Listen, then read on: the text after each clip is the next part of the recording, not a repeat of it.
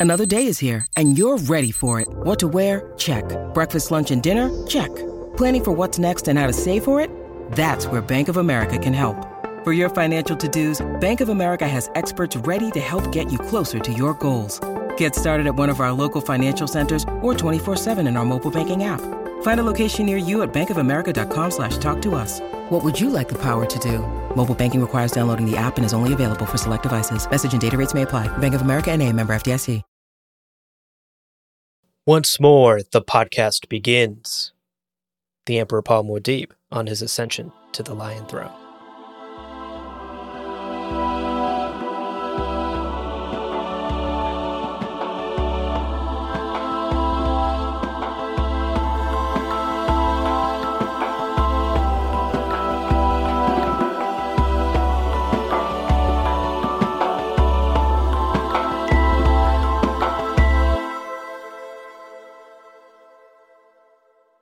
Welcome to Gom Jabbar, your guide to the iconic world of Dune. We'll be exploring the themes, philosophies, and characters found in the sandy depths of this vast universe, from Frank Herbert's groundbreaking novels to the adaptations on film and TV. My name is Leo, And my name's Abu. and we are back with Dune Messiah, Dune Messiah. episode two. Let's go!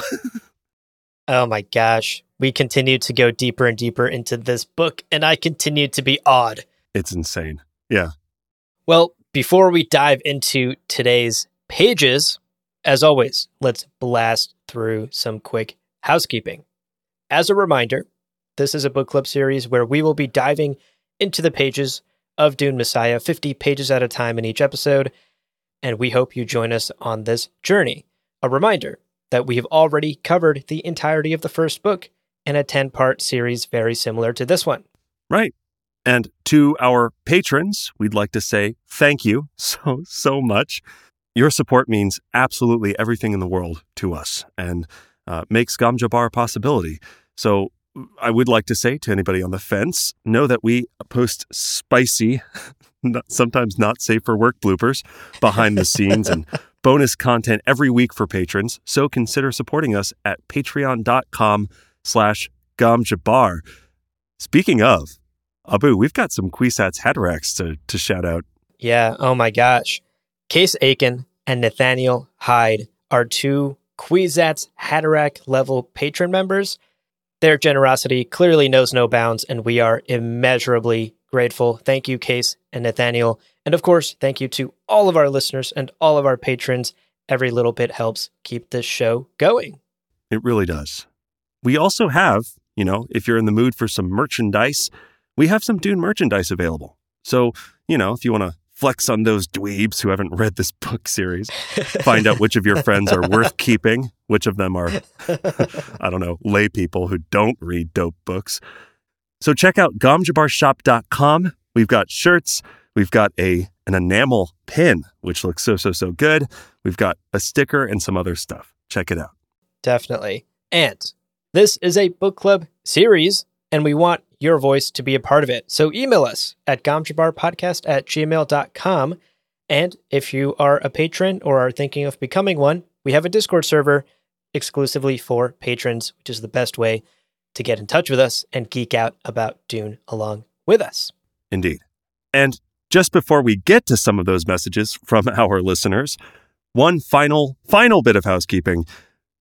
We are keeping this book club 100% spoiler free. That's right. So fear not if you are forging this path for the first time in your life. We are going to talk about everything from Dune, the first book, but only up through the page that we've read for today's reading in Messiah. So protecting your first experience if this is, in fact, your first experience. Absolutely. Now, before we jump into the pages for today's reading, we do want to take a second to talk about some mailbag questions. And specifically today, we had some great questions from Evan James, who, like many of you listening, is reading Dune Messiah for the first time. Thank you for joining us on this incredible journey, Evan. Yeah. Buckle up. Now, Evan wrote us this iconically lengthy email, which so many of you do. We love it. Keep doing that. It's great. It's like our scripts. Yeah, they're so long. It's incredible. instead of reading that email in its entirety, we're going to do our best to paraphrase some of the questions Right. that he had in that email for the sake of time. So the first question is why did Paul allow the jihad to happen? The Fremen don't seem interested in political power or waging war across the galaxy, so why couldn't Paul just tell them not to do that? he is their god. Also, couldn't Paul just cut off spice for any house that rebels against him as a way to kind of force them to submit? Really great set of questions and all sort of connected to this idea that isn't Paul the most powerful person in the galaxy? Why can't he just tell the Fremen not to do it? Right, right. you know and we touched on this a little bit in our previous book club episode in one of the takeaways. But as a first time reader it can be a little confusing to square the fact that paul has these incredible almost marvel superhero-esque powers Yeah. but doesn't seem to have this unlimited power in the galaxy especially here in dune messiah. And we'll actually see more examples of that all throughout this book. So like we said evan buckle up. Things are going to get weird breaking down the question a little bit, let's cite the real world for a second. Looking at religions and religious figures, historically, very few of them, if any at all, have actually been able to stop their supporters from being violent. Like, to be Mm. clear, right? Unfortunately, yeah. Unfortunately, every major religion today very clearly forbids killing, and yet it happens in the name of religion all the time. Yes. The words and commandments of religious leaders and texts are very easily twisted, as we see in our real world, but as is also the case here in Dune.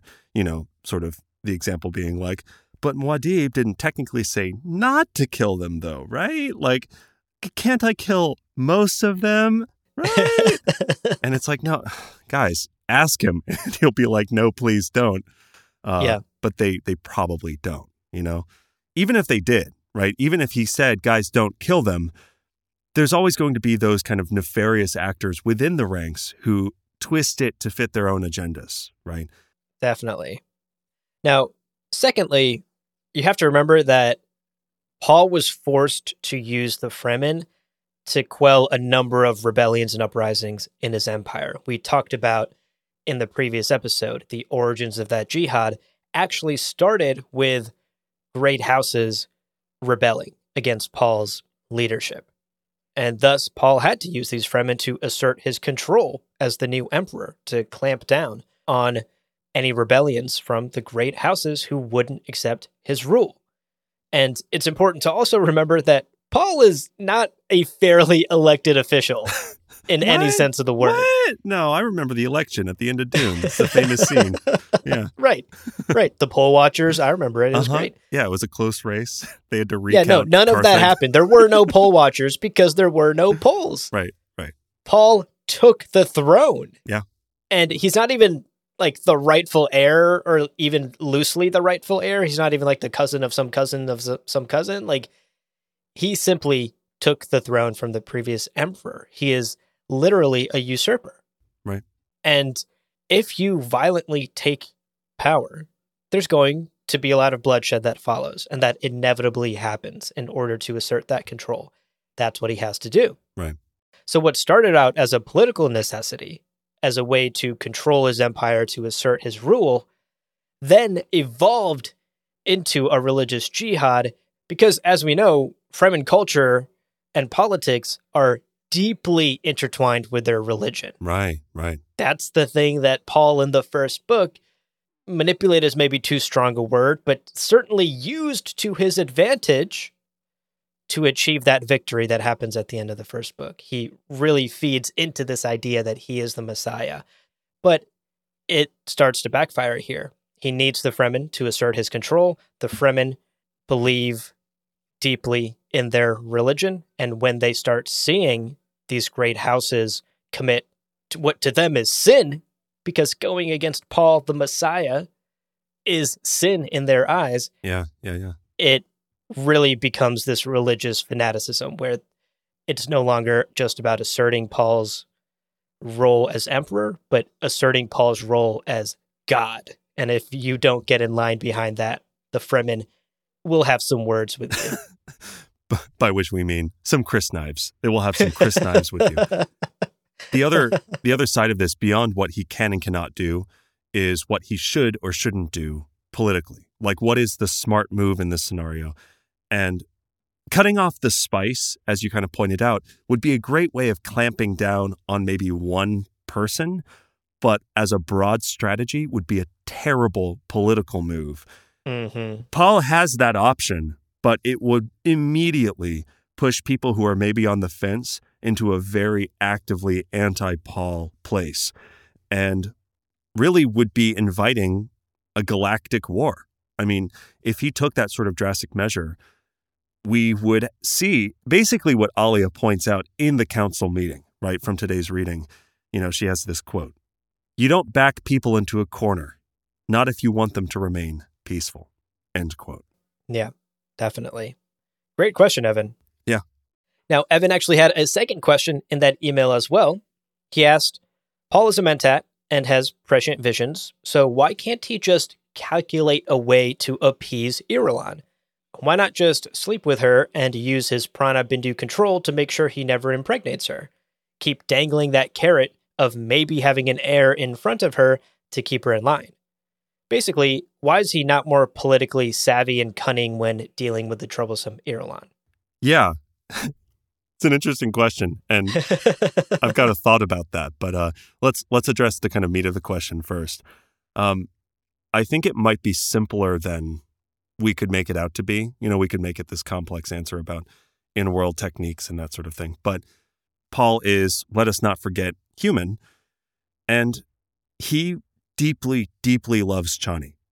And although he is currently the Godhead at the head of a jihad that's killing lots and lots of people, he is at the core an Atreides leader. He's a good guy who believes in honor and believes in doing what's right. And although Chani is like, yo, you should do basically what Evan thinks you should do, right? I remember when Chani said that in the book. She's like, yo, Evan's got a good idea. You should sleep with Irulan, appease her, you know, do what's right for the, the Empire. And Paul, sure enough, is thinking, no, I couldn't do that to you. Like that's just too much pain to deliver to Chani. That's too that's too terrible, too awful, you know? Yeah. At the end of the day, I think the answer to this question is really simple.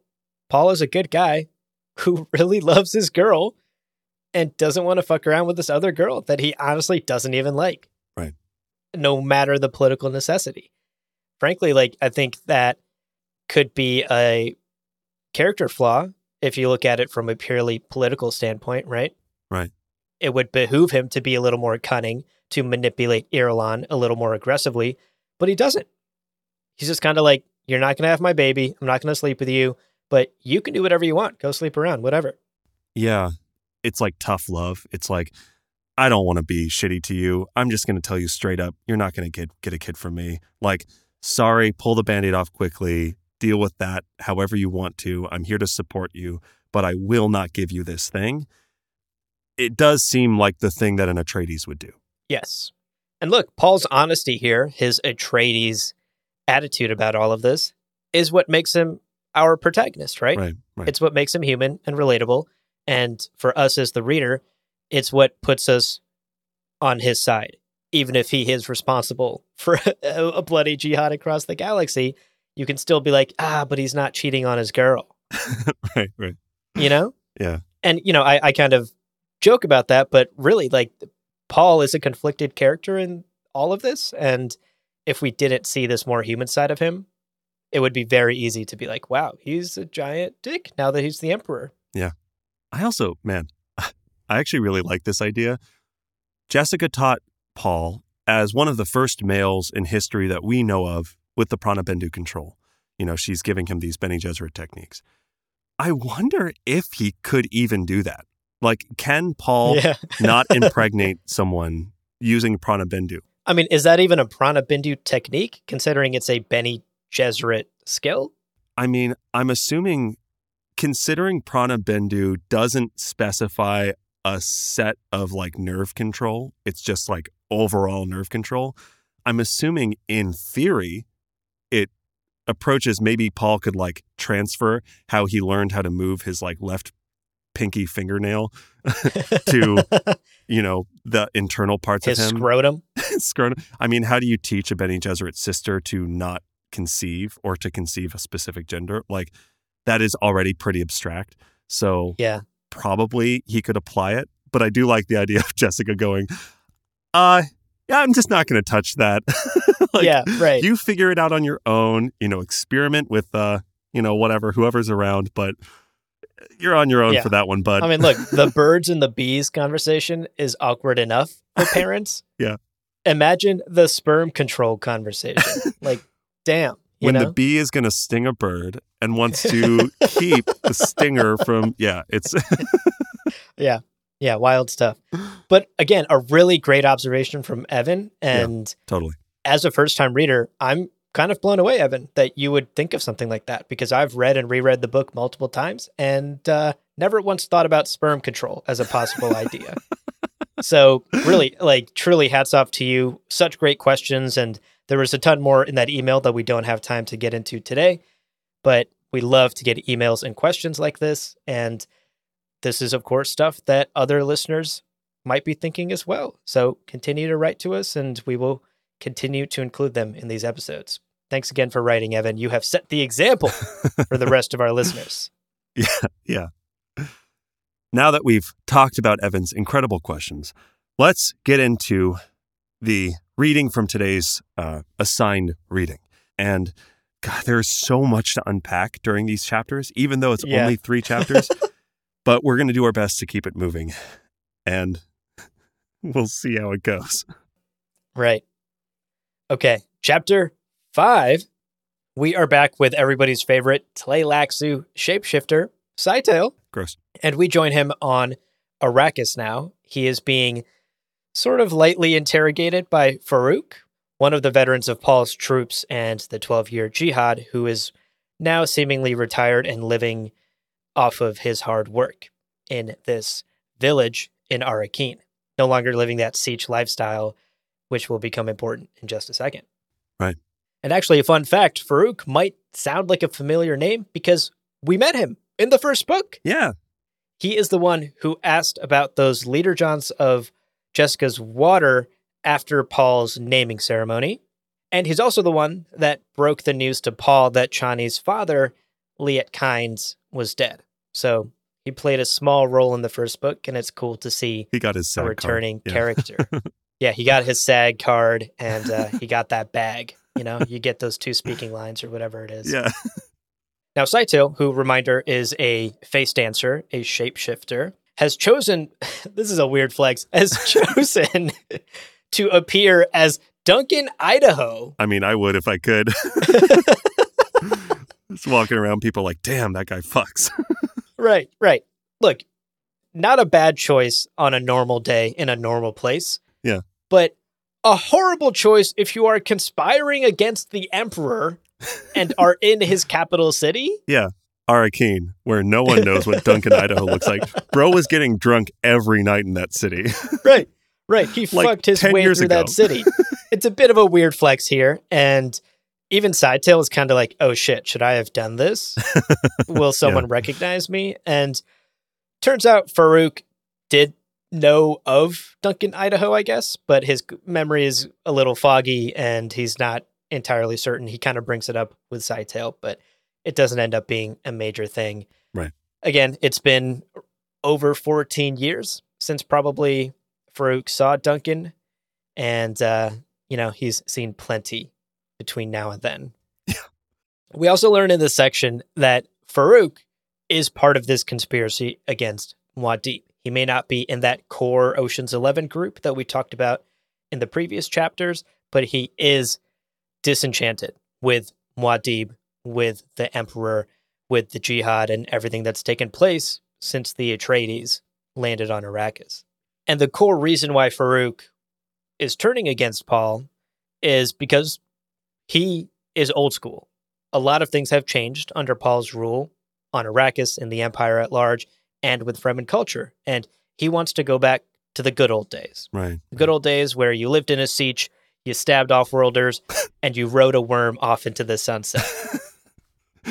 Yeah. I find this really interesting because as a millennial who, you know, like okay, boomer is such a thing in our current culture and real Yeah. life. Uh-huh. This idea that like, oh, there's a group of people who wishes they could go back to the quote unquote old days because they don't realize how bad the old days actually were. Right, right. Rose tinted glasses, all that good stuff. Yeah. Farouk, sure. Like maybe yes, he's an older Fremen. Maybe he is part of that okay boomer generation. Yeah.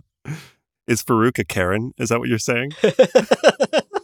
Farouk is a Karen. I wa- maybe. I want to talk to your naib, all right? Where's your naib? Bring me your Messiah right now. I'm not wearing my you, still you mask. can't make me take off this mask, okay? My nose plugs fucking stay where they are, okay? Show, where's the name? Bring me your naib.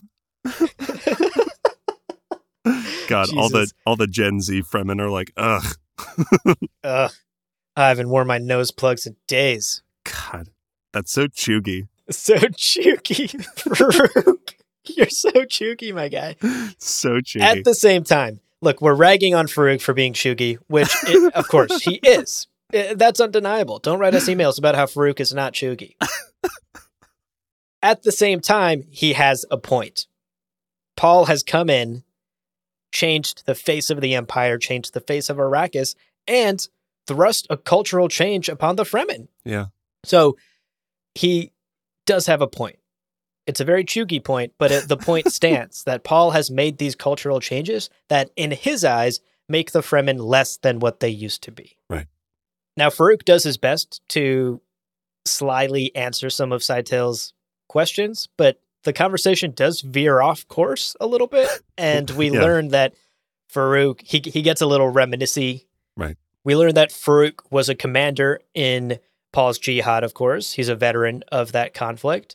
And we also learned that Farouk's son lost his eyes on the planet of Naraj when something called a stone burner was used in one of the conflicts there. We also learned that Farouk at some point wanted to buy Tleilaxu eyes for his son, but his son refused and instead chose to remain blind. And if you have questions about why, hang tight. More about Tleilaxu eyes in the morsels later in the episode.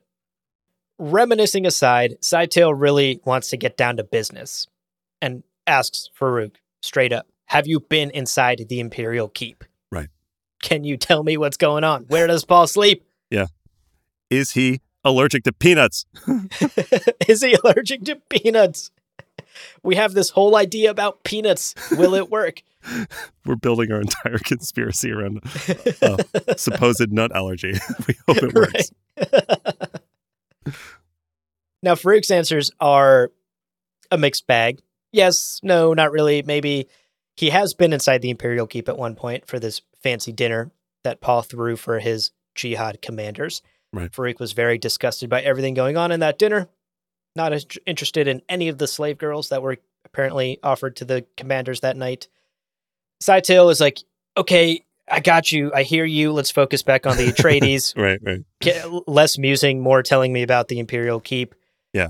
Of course, Farouk continues to reminisce, but this is really interesting. And I loved this part of this conversation, no matter what Scytale may be feeling at the moment. Right. Farouk tells us that he enlisted in the jihad because of a promise to see something called the sea. And he does. On the planet of Enfeil, he wades into the water. He drinks from it, which is not recommended. Don't follow Farouk's example. a lot on of salt. you can't just drink ocean water. Who knows? Maybe that water is like, I don't know, toxic. Oceans are not all the same. You know, that's right. bad move, but he's impressed. Whatever. And despite the high salt content, this is very much a spiritual moment for him. He is moved by this experience, Right. getting to wade out into this water that reaches all the way to the horizon. He can't see the other end of it, something he's never seen in his life. And he emerges from this water, and there's a lot of religious imagery here, sort of a baptism for him. Self baptism. Yeah. Yeah. He emerges from this water a new man. And in that moment, he feels cured from the jihad. Right. It's a really moving moment. And the way Farouk is describing it really sucks Scytale in, surprisingly. Quote Scytale found himself sharing the old Fremen's awe. End quote. Yeah, I love that. Now, Scytale does, despite all the empathy, does have this incredible thought. Quote, this one is garrulous but deep. And for the folks that don't know what garrulous means, like us, we had to Google it too. the definition basically means talkative. So Scytale's like, yo, this guy fucking talks too much, but what he's saying, real deep shit. We get that feedback a lot in our listener mail. right, right. Much like this podcast. Yeah. Garrulous but deep. That's our that's our goal. Yeah. that is straight up the motto. Okay, let's wrap up chapter five because this conversation finally comes to a close. Farouk's son stops playing that balisette in the background. He's been playing this entire time, which lends like a very creepy vibe throughout this whole chapter. But the music suddenly cuts off, and we realize that the music was actually a trigger that was transmitting information to Scytale's distrans, the distrans that's installed in him. And when that task is complete, he has all the information he needs. And so Scytale asks to meet Otheym's daughter.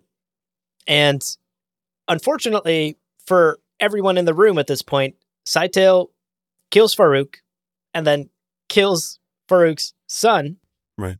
And Otheym's daughter doesn't notice all of this happening because she is very, very much addicted to semuta. And seemingly in this scene at this point is sort of like so high that she's tripping out of reality and doesn't know what's happening around her. It's clear that Scytale is somewhat sympathetic to all of his victims in this scene because the chapter ends on a very ominous note. Quote, now the young woman would have to be given her chance. End quote. Creepy.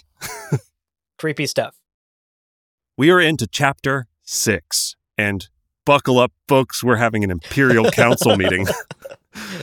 From Alia's perspective, we note that pretty much everyone is tense. This is not like a laid back, fun, casual meeting.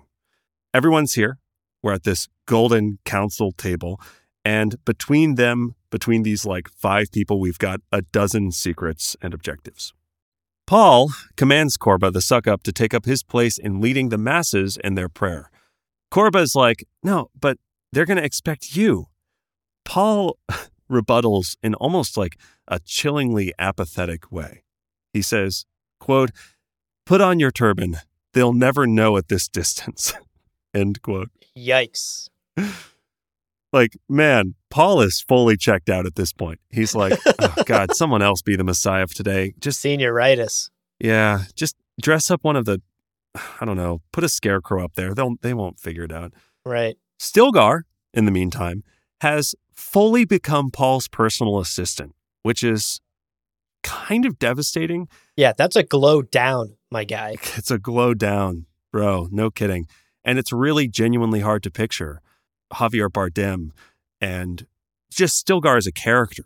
You know, we know by Fremen power structures that he's one of the most capable fighters in the Fremen, period.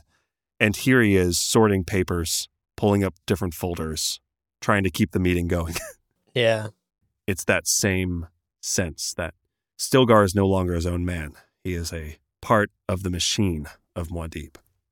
Next up on the docket, Stilgar reminds them, the Tupile Treaty. Basically, the political sanctuary planet Tupile remains the last kind of resting ground for Landsraad members, and the guild wants Paul to kind of re up and kind of sign this treaty without telling him exactly where it is. Stilgar doesn't like this. As a Fremen, he's thinking about the tactical qualities of having a whole place that they can't see or don't know where it is. Paul agrees to sign the treaty, though he later on basically adds in, as part of that agreement, that in exchange for that signature, the guild will basically have to take his side against the Ixians, who, like so many of us, just don't want to pay tax. they're like, they're like, no, let, don't charge us so much. And Paul's like, well, no, gonna charge you, gonna charge you tax. Sorry, but I actually kind of love this detail, that little negotiation. Yeah, It's- me too. It really does show that Paul, young Paul, has become quite the savvy kind of political figure. He knows how to levy these forces against one another. Yeah. During this conversation, Stilgar asks the question we all might be thinking at this point uh, regarding Tupile. Hey, Paul, can't you like fucking just look at it? like, can't you just see it, Mr. Kwisatz Haderach? And Paul answers in a way that we will get into a little bit in the takeaways, but um, there's a lot to chew on here about prescience and causality. Side note to all of this Stilgar, as much as he's sort of glowed down in all of this, he's now kind of a paper pusher. I do appreciate the character writing from Frank here.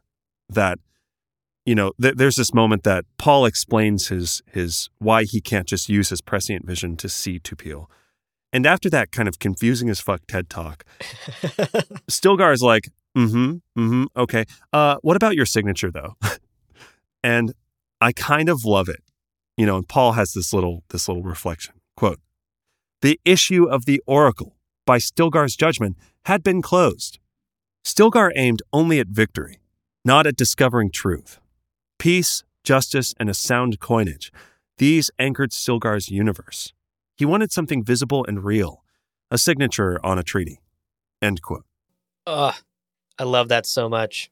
It's great, and I think it's it really shows that Frank understands his characters. It is 100% the type of thing Stilgar would do, based on everything that he does in Dune to say, okay, what you said is confusing, and ultimately what we need is a path forward, and that path forward is whether or not you're signing this piece of paper. He's a man of action. He's a man of things he can touch and see and feel. Right. He's not out here trying to talk theoretical time space with the Messiah. Right. Exactly. He's like leaving that to Korba. You're right. This is what made him a naib. I mean, he he's an he's a man of action.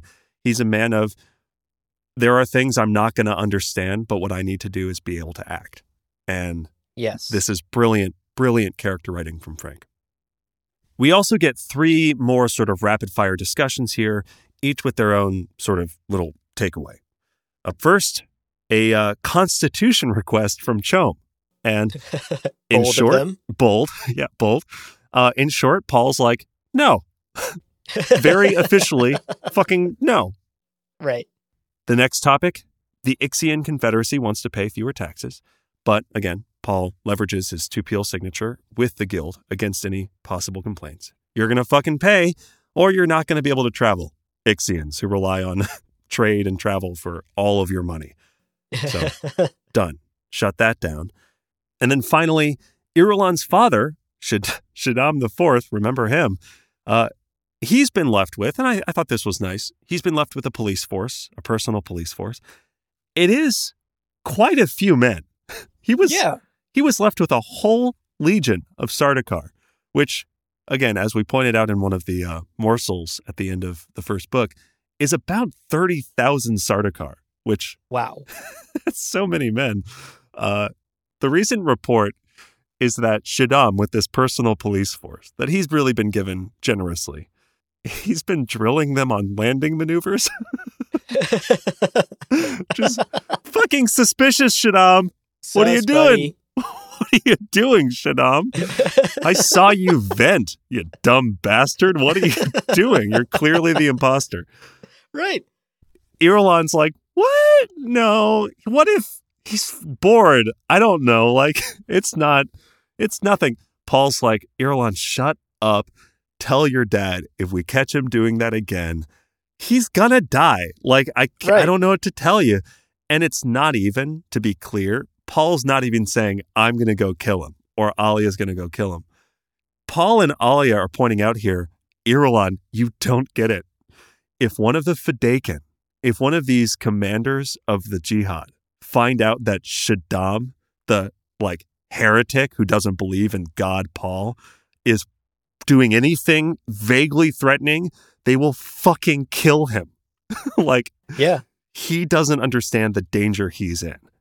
And I kind of love this because this is to Evan's question a reminder that Paul isn't necessarily in control. Like, right. Paul can be like, yo, Irulan, he's safe as long as he doesn't draw the wrong attention. because if word gets out, if someone tweets about him doing landing maneuvers, bro, he's he's done. He's no chance. Right. And I, the emperor, can no longer guarantee his safety. Yeah. My Fedaykin are wild. You got tell him to watch himself. And she's like, okay, sure. The next topic in the meeting is one that Paul basically tries to dodge. You know, he's it- it's it's about the Bene Gesserit wanting a kid from Paul. Paul tries to dodge this. He's like, nah, give them the normal excuses, moving on. and Irulan's like, please. And Paul doesn't even say anything else. He just nods his head sharply, which we'll talk about kind of what he's saying and not saying again in the takeaways briefly. But Chani does persist here. And again, tragically, Chani doesn't know that she's being issued contraceptives by Irulan. So, in addition to this just being sad, right? Like Chani's like, I don't know what to do. You should have a son. I'm kind of with Irulan on this. Irulan then has the fucking gall to try using the voice on Paul. this made me mad. I got, I got actually angry. I was like, Irulan, sometimes you're just a little bit absent minded. This is so fucking dumb. What are you doing? This is beyond your capabilities, and you know it. Check yourself. It's just an absurd attempt. And Paul, perhaps mirroring our outrage and anger, Abu, gets up from the table and just walks away. Doesn't say anything. walks to the window and just looks out over the city. Everyone at this point is like, oh my God, he's so mad. Ooh, Irulan, you fucked up. like, everyone's kind of quiet, waiting to see what he says. But internally, he's literally just fantasizing about running away. He's like, you know, Tupile, speaking of it, thinking about it these days, what if we went there? You know, like, what if Chani and I just fled, went there? Wouldn't that be great? Again, mirroring the words of his own father at the start of the first book. Yo, good point. He pictured, what if we just fled the system, right? Yeah. And it's in this spiraling moment that Chani takes his hand. She slips her hand into his, and we get a sense in this moment of just how much he means to her, but also how intuitive she is, how intelligent she is, and how much she grounds this Godhead to mortality, and how much she ties him to kind of who he is and who he was and who he will be. Anyway, so he turns around and he says no to Irulan. He's like, no, I thought about it. You know, no, you're not going to have a kid. The final piece of business to kind of wrap up this meeting is the uh, Spacing Guild, who is requesting basically forming an embassy on Arrakis. Now, so far, this has been denied because the Fremen kind of just don't like the guild. But for now, Paul is like, you know what? Let's meet with the steersman because I've seen this meeting happen in my visions, basically. Irulan shits a brick. Irulan's like, ah, what? oh no. What? You, sorry, excuse me, you saw this meeting? And Paul's like, no, I I also love this writing. Paul like mimics her tone. No, I didn't see the meeting. Idiot. like so, so petty. so funny. Yeah. So funny to me. He's like, no, I didn't I didn't see the steersman, you dummy.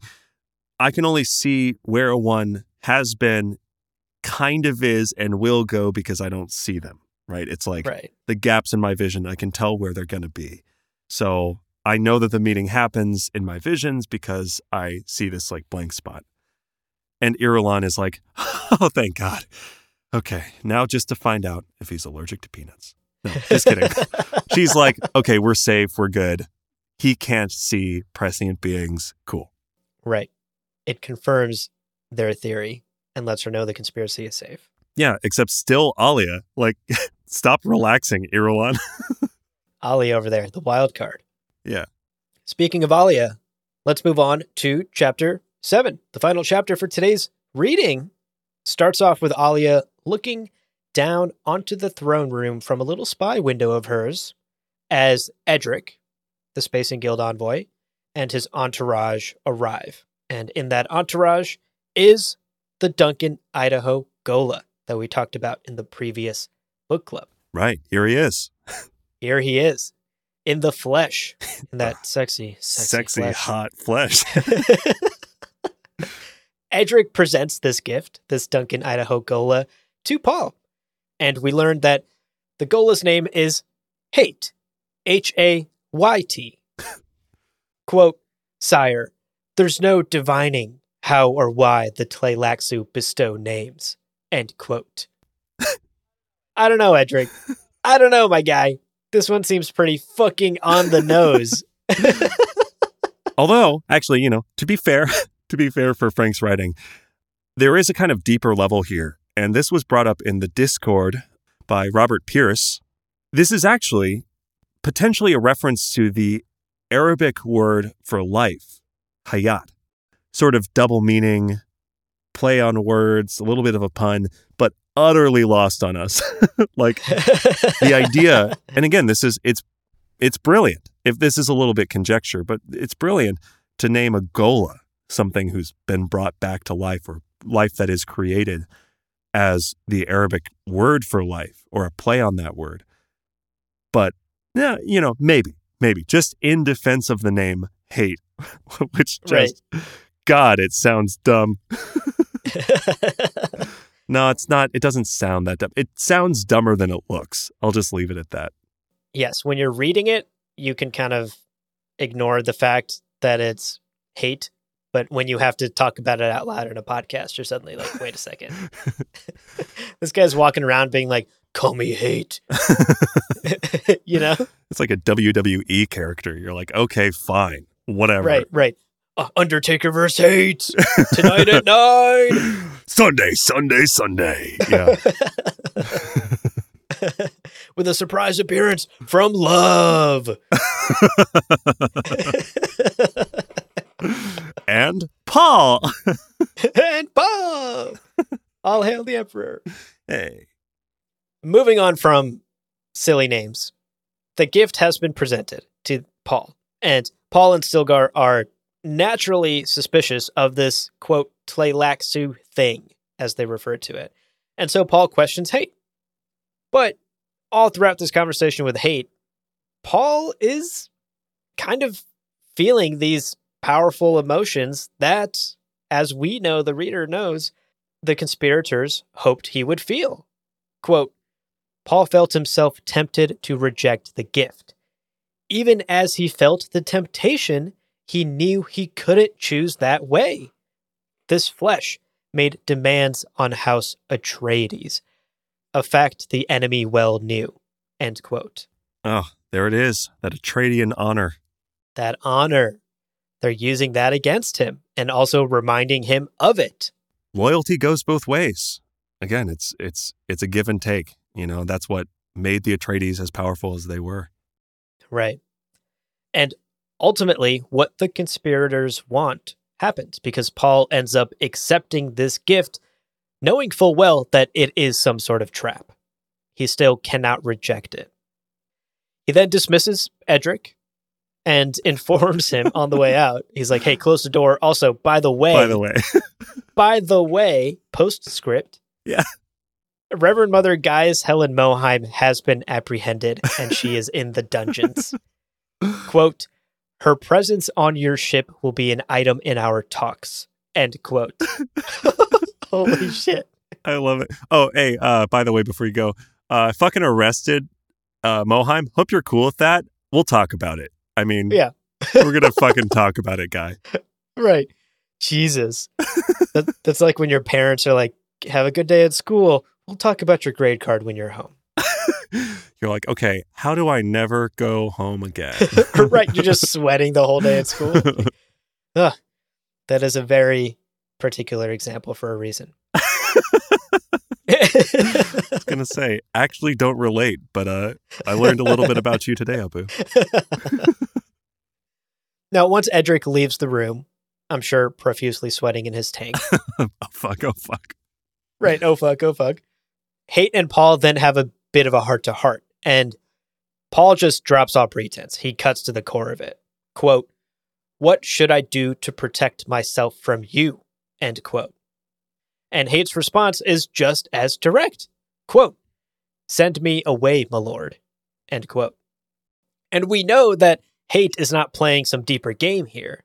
We know that this is supposedly the truth from him because Hayt is both a Mentat and a Zensunni philosopher, which, as Paul puts it, is a quote unquote double ration of honesty. Right. Now, as they sort of have this small talk about Zensunni philosophy, Hayt's throwing philosophical ideas at Paul, Paul is countering. Paul is trying to decipher how the heck this Ghola is meant to take him down. Like, what is the plot within plot here?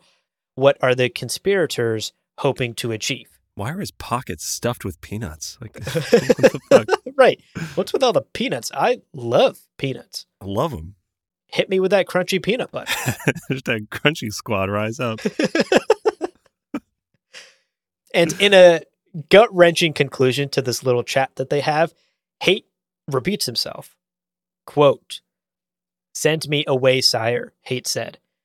And it was Duncan Idaho's voice, full of concern for the young master. Paul felt trapped by that voice. He couldn't send that voice away, even when it came from a Ghola. You will stay, he said, and we'll both exercise caution. End quote. Oh, That was painful to read. For me, the minute I read Duncan Idaho's voice full of concern for the young master, I was like tearing up. yeah. It's, you know, again, we don't get a lot of time with Duncan in Dune before he's fucking killed, but it's clear that he was one of Paul's only friends. Again, Paul didn't really have a lot of peers on Caladan. And the idea of him seeing, with the exception of the metal eyes, his old friend, his old teacher, his old comrade, all of that brotherly love being there for Paul and being entrapping him emotionally. It's tragic. It's so heartbreaking. Yeah, ah, such a powerful conversation back and forth. During all of this, by the way, Alia is still in her little spy hole, her little spy window, looking down on what has just traversed. And she is just as suspicious of this Duncan, Idaho Ghola as everyone else is in the room. But she does weirdly find herself drawn to this Ghola, which of course we can't blame her for. Sure. Quote She felt a positive desire to be near this new man, perhaps to touch him. He's a danger to both of us, she thought. End quote. Yeah, same. yep. It's Duncan, Idaho. Come on. Yeah. Weird. I'm like super attracted to this very attractive man. I it defies explanation. Yeah. And again, exactly what the conspirators wanted. Yeah. The Tleilaxu called it.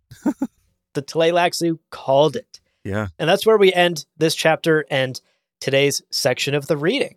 This ominous note Duncan has been accepted into the Imperial household, and things are seemingly going just as the conspirators hoped. Good lord. Man, for a few chapters that are mostly people talking, Yeah, this, this is so intense. I know. Well, with the summary out of the way, we're going to talk about our key takeaways.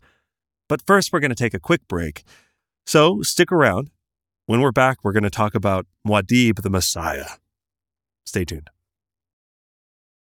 When you need mealtime inspiration, it's worth shopping Kroger, where you'll find over 30,000 mouthwatering choices that excite your inner foodie. And no matter what tasty choice you make, you'll enjoy our everyday low prices, plus extra ways to save, like digital coupons worth over $600 each week. You can also save up to $1 off per gallon at the pump with fuel points. More savings and more inspiring flavors make shopping Kroger worth it every time. Kroger, fresh for everyone. Fuel restrictions apply. Okay, welcome back, folks. Let's jump right into our takeaways for today's reading. So, this first takeaway, I really wanted to kind of dig deep into Muad'Dib as this prophetic figure, as this god for the Fremen and for the people of the Empire. In today's reading, we get some more concrete examples of what exactly that might entail for him. We see that responsibility that he's very much got senioritis about, leading the prayers for all the pilgrims that show up. We see a little bit more of what it actually means for Muad'Dib to be that Messiah for the Empire, for the Fremen, and for Paul himself. So I wanted to dig a bit deeper into that. Yeah, yeah, yeah. So let's start with the Fremen. Clearly, there are fanatical supporters of Paul and his religion. There's the Qizarate, which we talked about. There's Korba sitting on his council, although put a pin in that because he clearly has some ulterior motives and a bit of a lust for power. Right. And then on the flip side, there are the Faroks of the world. And obviously, in these readings, we spent quite a bit of time with Farok, and he did a lot of reminiscing about his beliefs and his past. So we got this clear view of how disenchanted Farok is with Paul, the jihad, and like I said earlier, basically everything that happened from the moment the Atreides touched down on Arrakis all those years ago. Yeah. I mean, even going back, like real early on, we had Jamis, who's like, nah, I don't think he's the I don't think he's the main character. There have always been Fremen who were skeptics, Fremen who were maybe not as sold. They weren't as hopped up on that Messiah juice.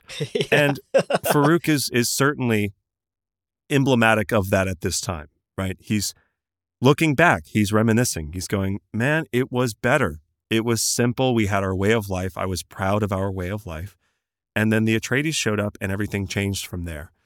And although he didn't challenge Paul one on one to ritual knife combat the way so many Fremen did, we learned in Dune, so much so that Chani literally had to kill someone just to be like, God, this is getting out of hand.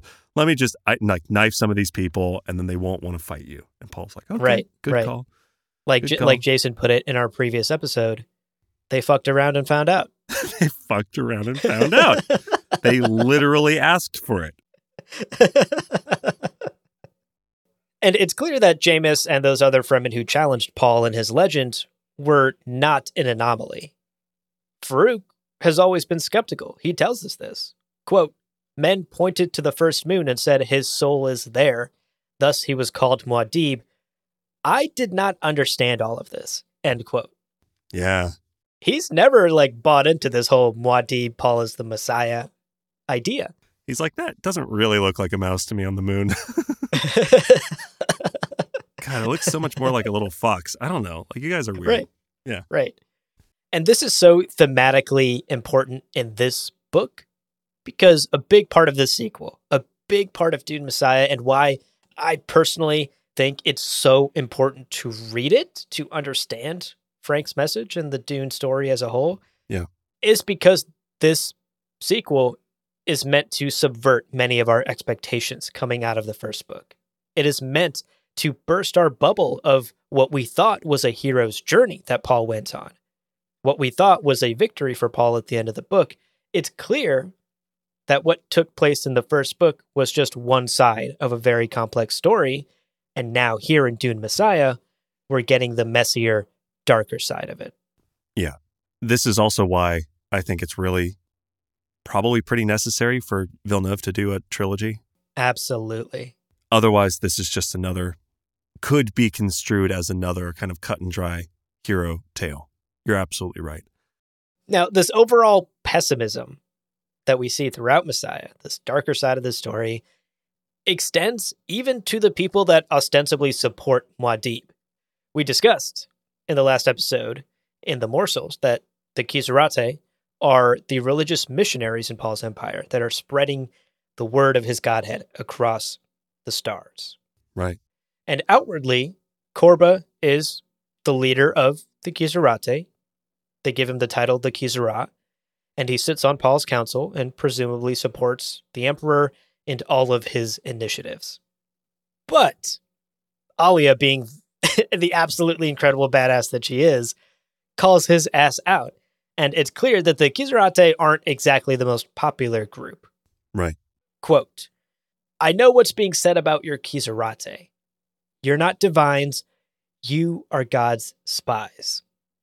End quote. Woof. Cutting right to the core of it. Ali is not here to fuck around. Right. And that reveals to us that these religious missionaries might actually skew a bit more secret police.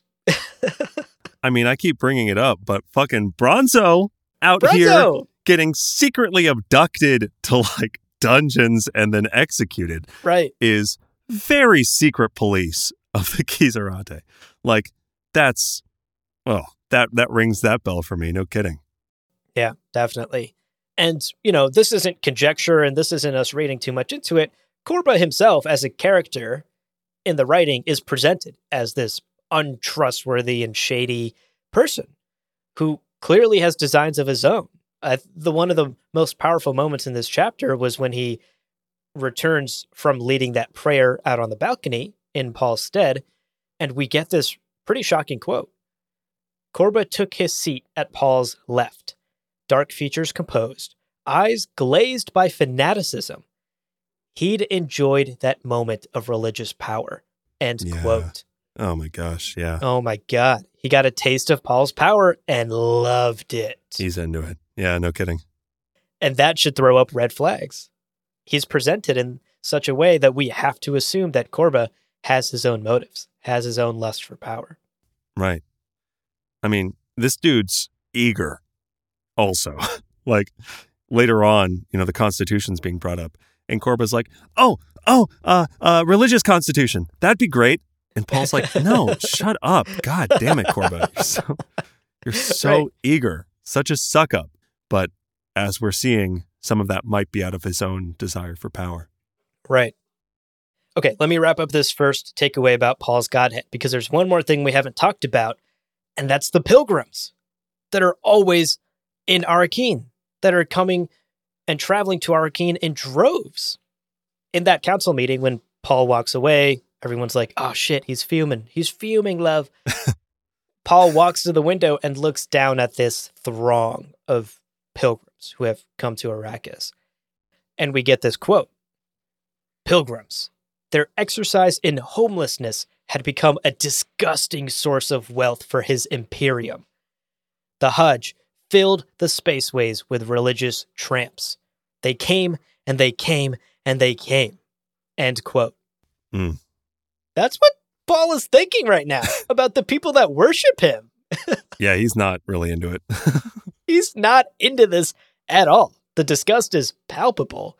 And he wonders why these pilgrims are showing up. Like, what is compelling them to travel here to Arrakis to find some sort of absolution?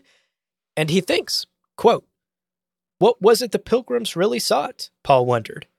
They said they came to a holy place, but they must know the universe contained no Eden source, no Tupile for the soul. End quote. Wow. So, uh, ah, Tupile for the soul. ah, it's so good. It's so good. And again, just clues us in to how Paul's Godhead is eff- having an effect on everyone in the Empire, right? And it's no longer just the Fremen worship him. Every planet that is consumed by his empire, his galactic empire, right. buys into Paul as the Messiah. And he, I mean, he observes this. He thinks to himself, quote, they came out of gratitude for the peace of Muad'Dib. Everywhere there is peace, Paul thought. Everywhere, except in the heart of Muad'Dib. End quote. That's like an Oh Evanescence lyric. That is yeah, bleak. also, right. I, although I do the the thought occurs to me. Even Paul is sort of thinking in these dichotomous terms of Paul Atreides and Muad'Dib, Messiah of the Fremen. You know, Yeah, it's it's a duality that existed from the moment of him sentencing Shaddam to Salusa Secundus and taking all of his money, uh, until now, where even now Paul is thinking in the term of Muad'Dib and Muad'Dib's heart. Is bro, it's your heart. You are Muad'Dib, but in many ways Paul is, and in also many ways Paul is not. Yeah, definitely. Ah, a tragic character. Okay, let me wrap up this takeaway. Sure. All of this is to say that it's clear that maybe the only guy out there who believes less in Muad'Dib than Farok is Muad'Dib himself. He is disgusted by this whole prospect of him being a god and people worshiping him. This has been thrust upon him.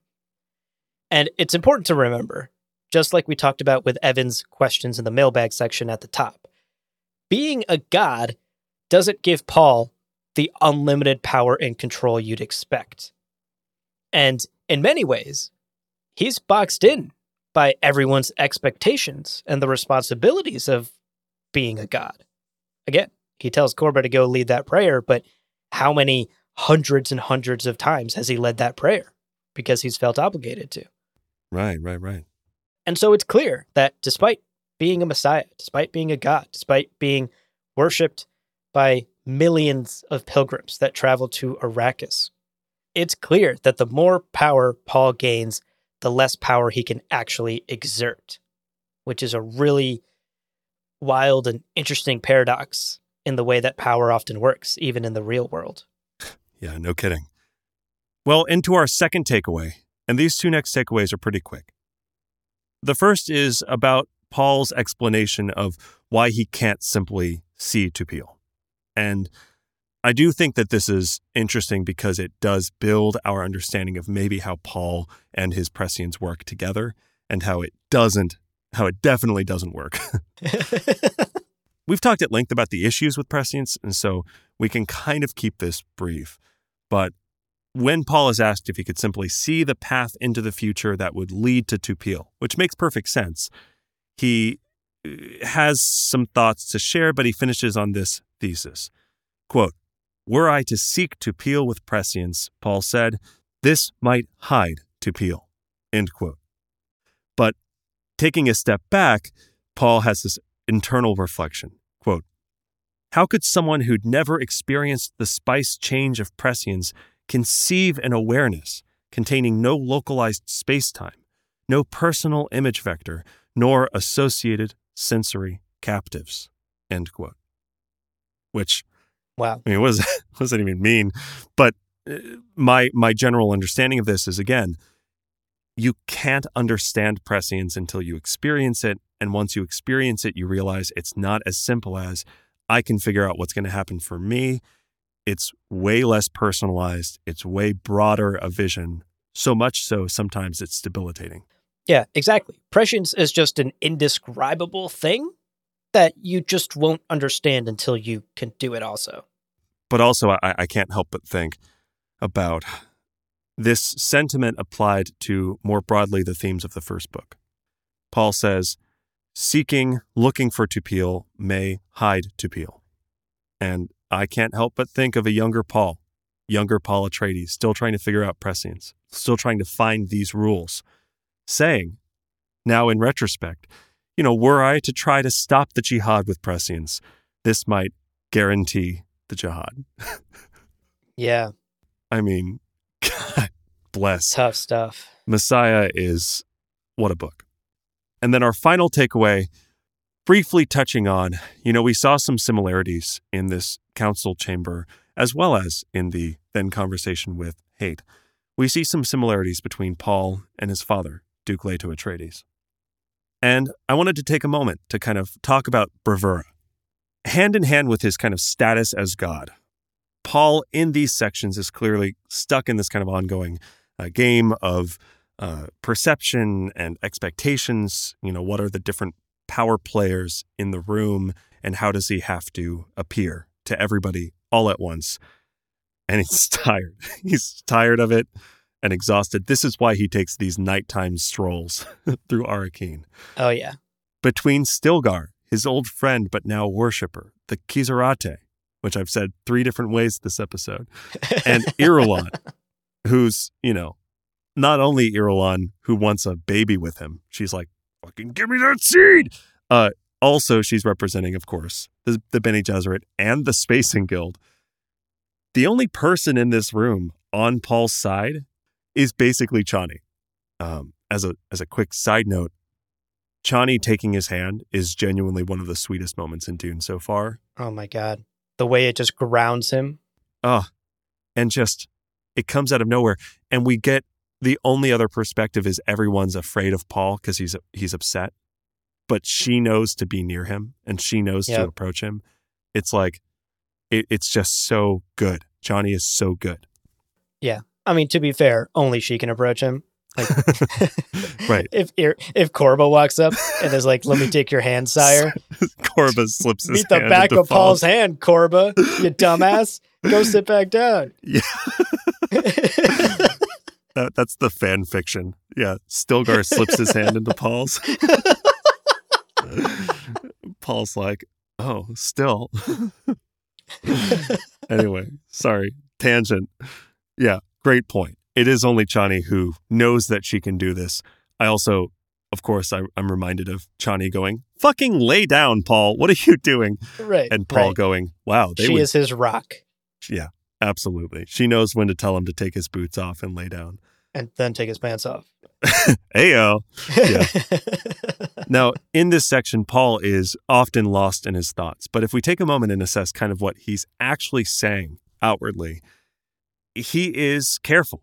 He is projecting a sense of kind of, uh, I see it as like caution, aloofness. He's only speaking when he really needs to. He's not really being a part of these longer conversations. He's being concise. He's being purposeful with what he says and does. And oftentimes he'll say something and then go, How are the Qizarate going to respond to this? How are they going to use those words? Interesting. right. And this calls to mind for me Duke Leto Atreides in those first parts of Dune. We saw him having the conversations that he needed to have, but otherwise being pretty stoic and pretty self assured and pretty, you know, he is the leader of House Atreides. He's the leader of planet Caladan. And yet, we have a despondent Duke Leto in a moment of vulnerability talking to Paul, saying, quote, Nothing wins more loyalty for a leader than an air of bravura, the Duke said. I, therefore, cultivate an air of bravura. End quote. Wow. Ugh. R.I.P. Duke Leto. I know that beard.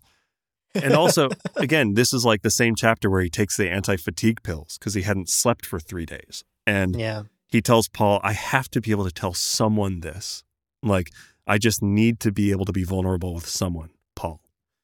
And that chapter was mind blowing for me, and I think for a lot of people, because until that chapter, and after that chapter, even, you know, we forget, but after that chapter, even, Duke Leto is the stoic, charismatic, sure footed leader.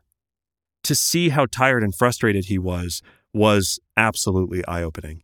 And here we are, 15 years later ish, you know, and Paul is stumbling his way into those same traps, Yep. into those same behaviors. And finally, to kind of wrap up this thought, this rambling takeaway, uh, the Bene Gesserit and the Bene Tleilax clearly are hoping to, with Hayt, remind Paul of a more moral time, you know, the time of House Atreides and the time of Duke Leto. But in so many ways, Paul is his father's son, and we see that. We, we're not told it, but we're we're shown it in these chapters. And Paul is uh, is is Muad'Dib. He's the Kwisatz Haderach. He's a byproduct of the Bene Gesserit, the Missionaria Protectiva, and also generations and generations of breeding. But as Mohiam points out in the movie, in Villeneuve's movie, you have more than one birthright, boy. Oof. Yep. Paul is an Atreides, and we see that, and we're shown that in these chapters. That's right. And that's today's takeaways, folks. The many hats that Paul wears. Paul as the Messiah, as this Godhead. Paul trying to explain the visions to his council and being unable to do so. And the parallels of Paul to his father, this heir of bravura, having to be the emperor, never letting his guard down, always putting on the appropriate face when he is in front of someone else. Right. Right. And Chani maybe being the only person he can take the mask off with. It's wild stuff, and it just continues to paint this very tragic, tragic figure of Paul Atreides, Paul Muad'Dib Atreides. Ah, I love it. That's so good. Alrighty. So up next, we have our spice morsels. There are so many goodies in this section. But before we dive into those deep dive lore nuggets, we're going to take one more quick break. But don't go anywhere. When we come back, we're going to talk about Tleilaxu face dancers, Tleilaxu eyes, and much more. See you in a minute. Welcome back. Hope you enjoyed your break. Let's get into these morsels. So, the first one, we have the Tleilaxu face dancers and uh, their genders, I guess. Mm. So, God, there is so much to say about the Bene Tleilax spy, assassin, dancer folks.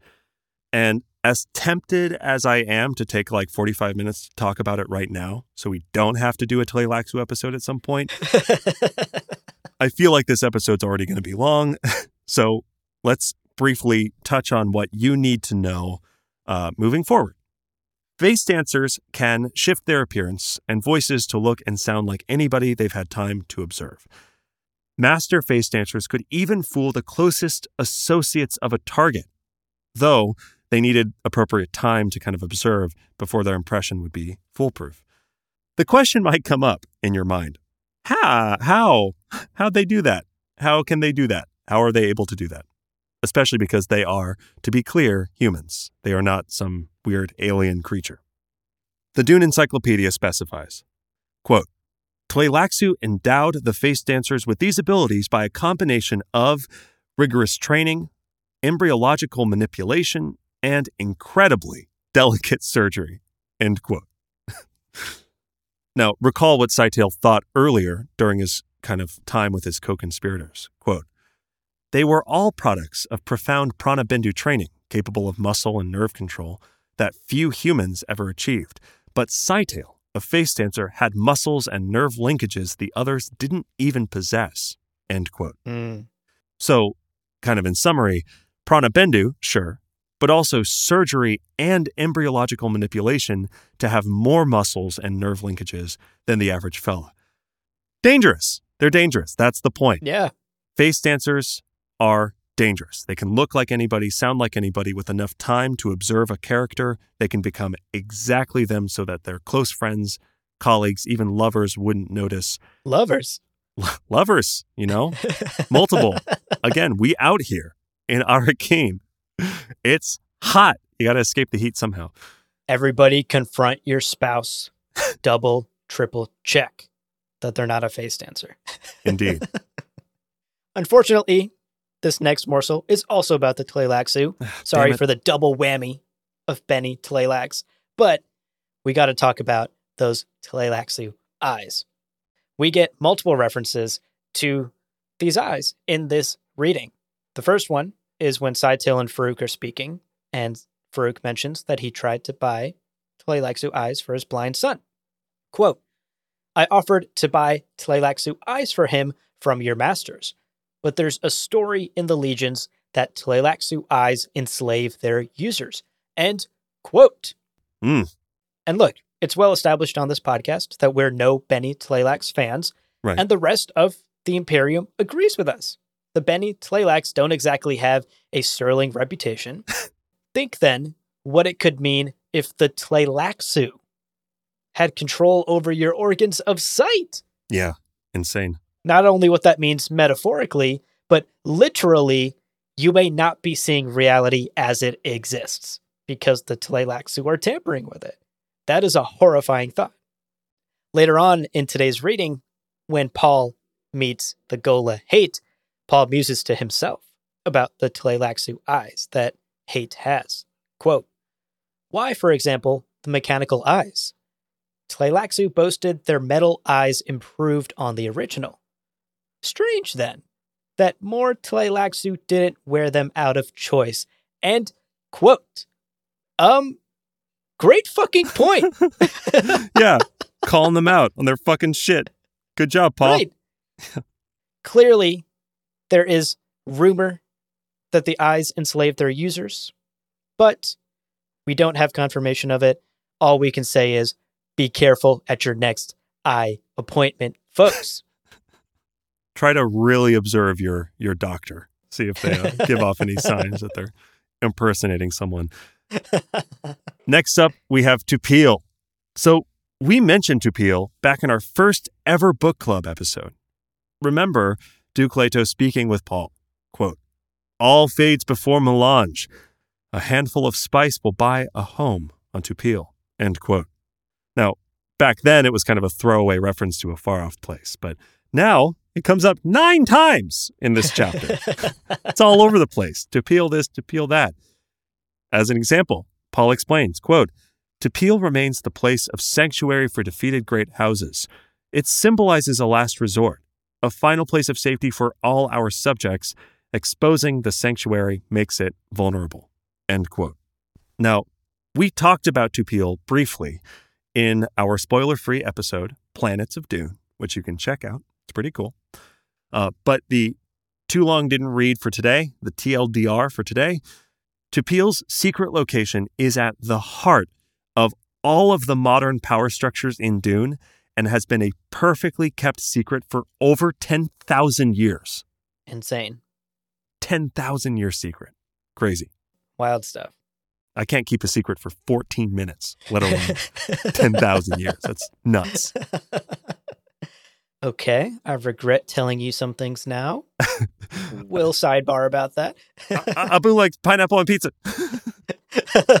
you bastard! My sterling reputation ruined. Everyone cancel him quickly.